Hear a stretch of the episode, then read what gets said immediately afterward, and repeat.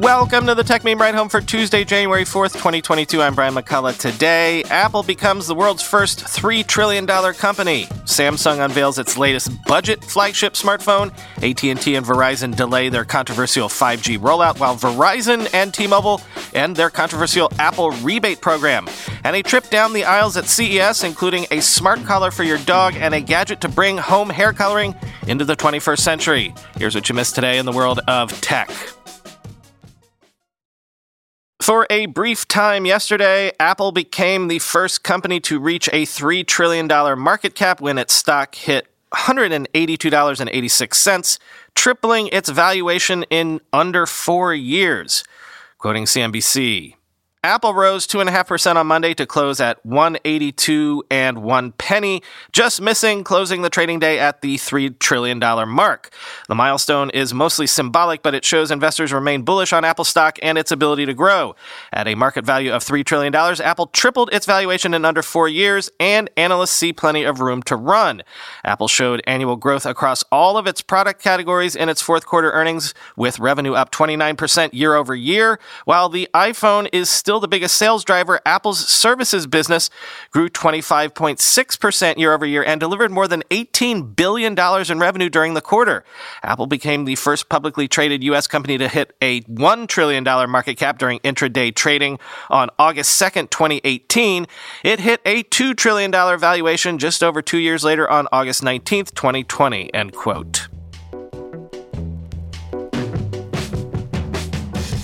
Again, Samsung is ringing in CES week with announcements, unveiling the Galaxy S21 FE with a 6.4 inch display, Snapdragon 888, 120 Hz refresh rate, triple lens rear camera, and a 32 megapixel selfie camera, all starting at $699. That's right cheaper price point, sort of last year's specs, the Galaxy FE is the sort of mid range Samsung flagship, which means it's either right up your alley or isn't at all, quoting The Verge.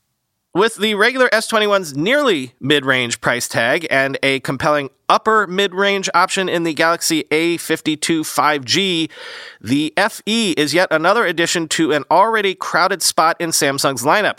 The Galaxy S21 FE offers a 6.4 inch display, slightly larger than the S21 6.2 inch panel, but outside of that size difference, the S21 FE has a whole lot in common with the S21. Its screen is a 1080p OLED panel with 120 Hz like the S21's. Even the design language is consistent with the camera bump blending into the phone's side rails.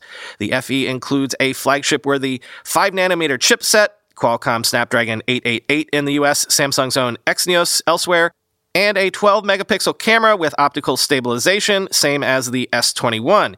It even does one better on battery capacity with a 4,500 milliamp hour cell compared to the S21's 4,000 milliamp hour, though its slightly bigger screen likely evens out battery performance.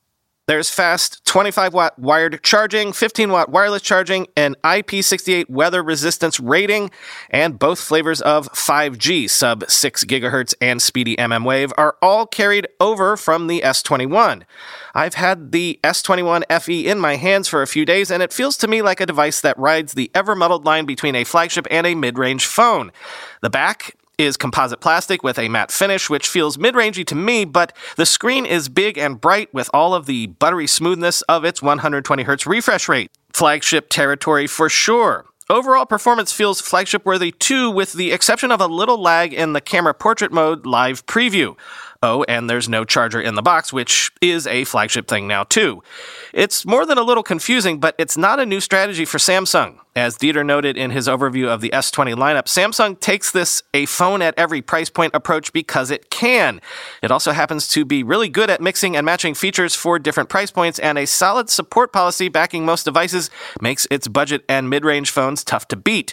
With the S21 FE, Samsung is taking yet another cut into a market that it's happily slicing thinner and thinner. End quote.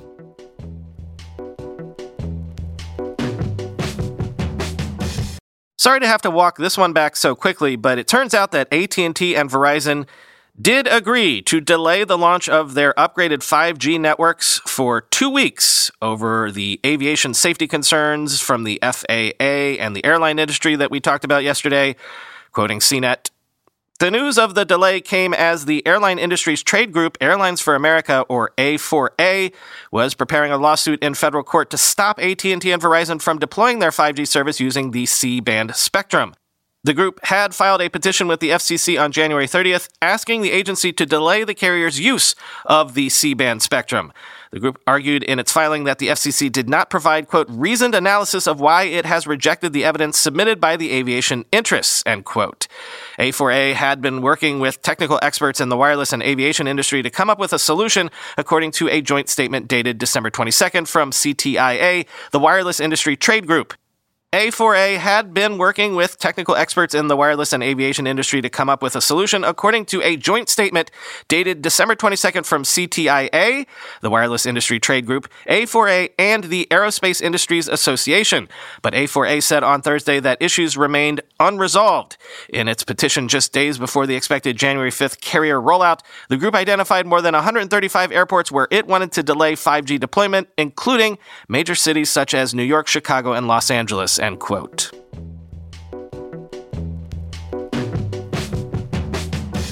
And another carrier story that's also a follow up to something that we talked about, I think it was last month.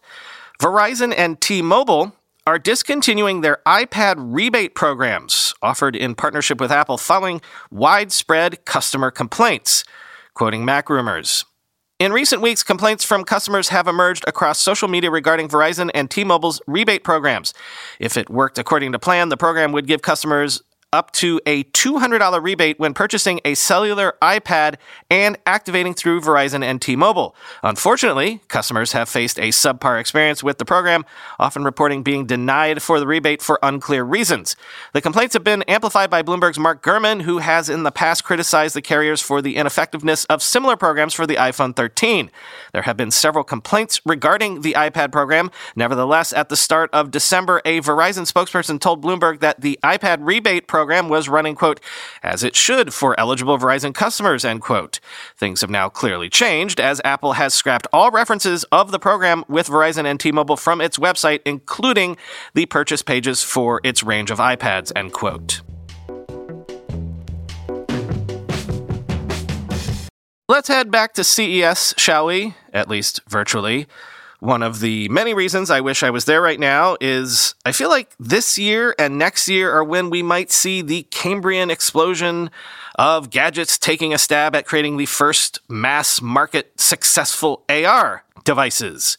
To that end, except not exactly at all, TCL has unveiled its second gen NxtWear Air wearable secondary display, by which I mean glasses with two 1080p OLED screens, no AR VR features at all, and a lighter design coming in Q1 with pricing to be determined. So, it's not an AR device. Why is this gadget on your face? Quoting The Verge. TCL is preparing to launch a second iteration of the wearable personal display it released in limited supply last year.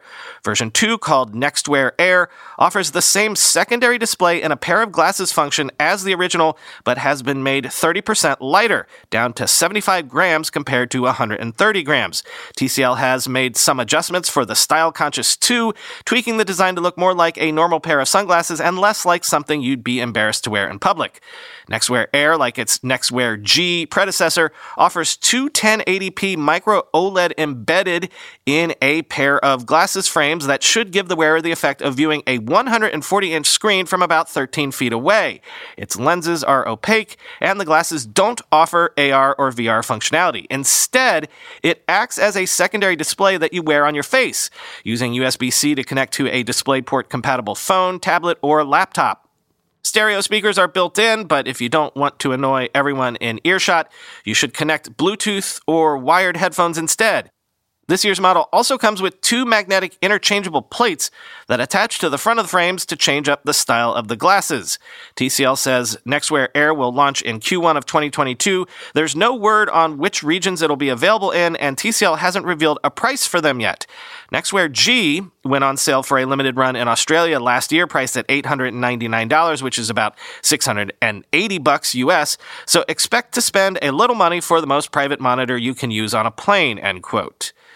Actually, If the image you're seeing in these things is comparable or maybe better than an HD TV someday, I could see myself coveting one of these. With the right headphones, imagine a truly immersive viewing experience, the likes of which you can only get right now in an actual physical dark movie theater IRL.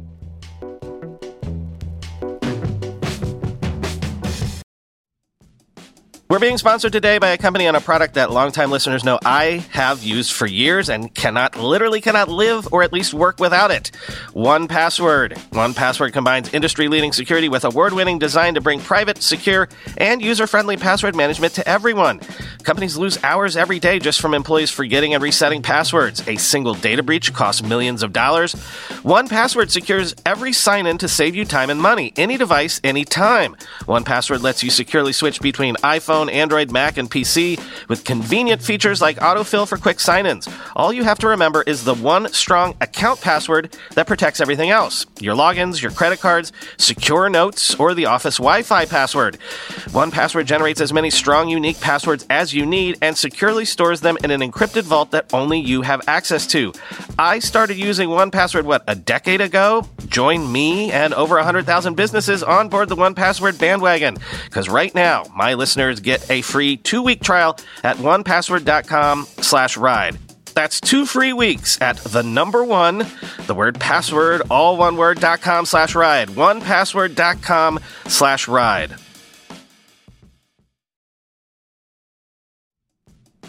When you go through airport security, there's one line where the TSA agent checks your ID and another line where a machine scans your bag. The same thing happens in enterprise security, but instead of passengers and luggage, it's end users and their devices. These days, most companies are pretty good at the first part of the equation where they check user identity, but user devices can roll right through authentication without getting inspected at all. In fact, 47% of companies allow unmanaged, untrusted devices to access their data. That means an employee can log in from a laptop that's had its firewall turned off and hasn't been updated in six months, or worse, that laptop might belong to a bad actor using employee credentials. Kolide finally solves the device trust problem. Kolide ensures that no device can log into your Okta protected apps unless it passes your security checks. Plus, you can use Kolide on devices without MDM, like your Linux fleet, contractor devices, and every BYOD phone and laptop in your company. Visit kolide.com slash ride to watch a demo and see how it works. That's K-O-L-I-D-E dot com slash ride. The fun part about CES is the acres and acres of tech, often accessories that isn't, you know, a flagship smartphone, but is somehow maybe interesting enough that you just get to walk up and try it out and dream of how it might break through to the mainstream someday.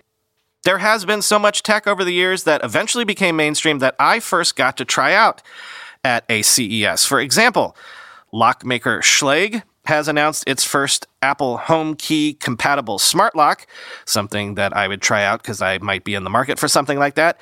But how about a full on smart front door. Quoting The Verge Door manufacturer Masonite is showcasing the first residential smart door at CES 2022, highlighting the home building industry's shift toward embracing connected technology. The concept was announced earlier in 2021, but CES is the first chance most will have to see the door in action. A collaboration between Masonite, Ring, and Yale the M-Power Smart Door is the first residential exterior door to integrate power, lights, sensors, a video doorbell, and a smart lock into the door system. The door, a premium fiberglass model available in a variety of styles, colors, and finishes, needs to be professionally installed and connected to a home's electrical system and Wi Fi network. The integrated power solution does away with a big issue that homeowners deal with when trying to use this type of technology, which is recharging batteries. The tech packed into this wooden frame includes a Ring video doorbell, the company's peephole camera, a Wi Fi and Bluetooth Yale Assure smart lock, a Wi Fi and Bluetooth powered PIR motion sensor, a door state sensor that uses the sensor array from the doorbell to determine if the door is open or closed, and motion activated LED lighting embedded in the door's threshold. The door also has its own smart hub inside to facilitate connections and a built in backup battery to keep everything running for up to 24 hours in the event of a power outage. Currently, you do need three apps to use this door Rings for the doorbell, Yales for the door lock, and Masonite's own smartphone app for programming and controlling the motion activated LED lighting and checking the door state. This is the most disappointing aspect of the door from a user perspective and misses the mark on a fully integrated experience. The included Yale door lock doesn't even work with Ring, even though Yale makes a Z Wave lock that does. But from a customer choice standpoint, it makes some sense as you aren't locked into a smart home ecosystem and can swap out components if you want. Currently, Masonite M-Power smart doors are only available for new home construction, with the first models being deployed by Behringer Homes in the Plaza Midwood neighborhood of Charlotte, North Carolina. Company reps say additional builder partner announcements should be coming this year. For new home builds, pricing will be determined by the builder, end quote. Maybe smart doors will become a thing, although my wife, who's an architect, is skeptical, but that's CES in a nutshell. Sometimes the excitement of CES is the gadgetry that seems really, really cool, or the gadgetry that seems really weird. Often it's an overlapping Venn diagram of both. For example, how about a smart collar that wants to be the Apple Watch for your dog? The Verge once again, quote, Pet trackers have been around for ages, but Invoxia is looking to shake things up at CES 2022 with a new smart collar that can also monitor your dog's vital signs. And of course, the smart collar also doubles as a GPS and activity tracker for your pooch. Canine fitness trackers generally rely on a combination of accelerometers and GPS sensors. Invoxia's approach is a bit different. To monitor vitals like resting respiratory and heart rate, Invoxia says it worked with board certified veterinary cardiologists to develop deep learning AI that utilizes miniaturized radar sensors the same type as the Soli radar Google used in its Pixel 4 phones. According to Invoxia CEO Amelie Caudron, the radars are ideal as they're capable of taking readings regardless of how furry your dog is. There's a radar that faces the neck and sends a radio signal, and that signal will not be reflected by the hair. Caudron told The Verge. So it doesn't matter how much fur or hair there is, it'll be reflected by the first layer of skin. So the radar will actually be able to know the speed and movement of the skin right under the collar. Those movements are then fed into an algorithm that determines heart and respiratory rate. Another plus, Caudron says, is that the collar can sit more loosely and comfortably around the dog's neck. That's not the case with the smartwatches and fitness trackers humans use, which require a tighter fit and good skin contact to get accurate heart rate readings, end quote. Or finally, today, how about a device that helps you do a home dye job on your hair? Again, the fun of CES is seeing prototypes that will either transform or create an entirely new product category, or else they're vaporware and we'll never hear from them again. Quoting Input Magazine Ahead of CES 2022, L'Oreal has announced tech that improves hair color application at the salon, the bathroom sink, and beyond. Home box dye kits can make an amateur colorist feel like a mad scientist with a mess of potions arranged on a bathroom counter, a massive set of instructions, and a tinfoil hat on your head. Your home hair dye experience may feel more like a chemistry lab gone wrong than salon bliss. L'Oreal wants to change that. Over a century after the company released the first synthetic hair dye in 1907, it's announced a device for easy at home hair coloring that aims to hit shelves in early 2023. About the size of a flattening iron, Colorsonic is meant to make home coloring almost as simple as brushing your hair. You can choose your shade on the spot. Colorsonic allows users to select one of 40 colors, and it'll mix the corresponding developer and formula on demand. Then, as you brush your hair from root to end, the device will dispense the mixture via a nozzle that oscillates over 300 times per minute to consistently apply your color of choice. Colorsonic cartridges store the unused pigment and developer separately so you can stash your leftovers and touch up later with perfect portions of freshly mixed dye. Not only does the device's on demand dye mixing cut down on wasted hair dye, but it also can cut down on single use materials. Colorsonic's recyclable cartridges use less plastic per application than Homebox hair color, the company says in a press release. The Colorsonic has been in development for five years, but it's still not quite ready to hit shelves. L'Oreal plans to release test batches at the end of this year with a large scale launch in early 2023. The company has not disclosed how much it will cost, end quote. Should I mention my wife is skeptical of this one as well? as well. Maybe we'll have to get her on a bonus episode to discuss.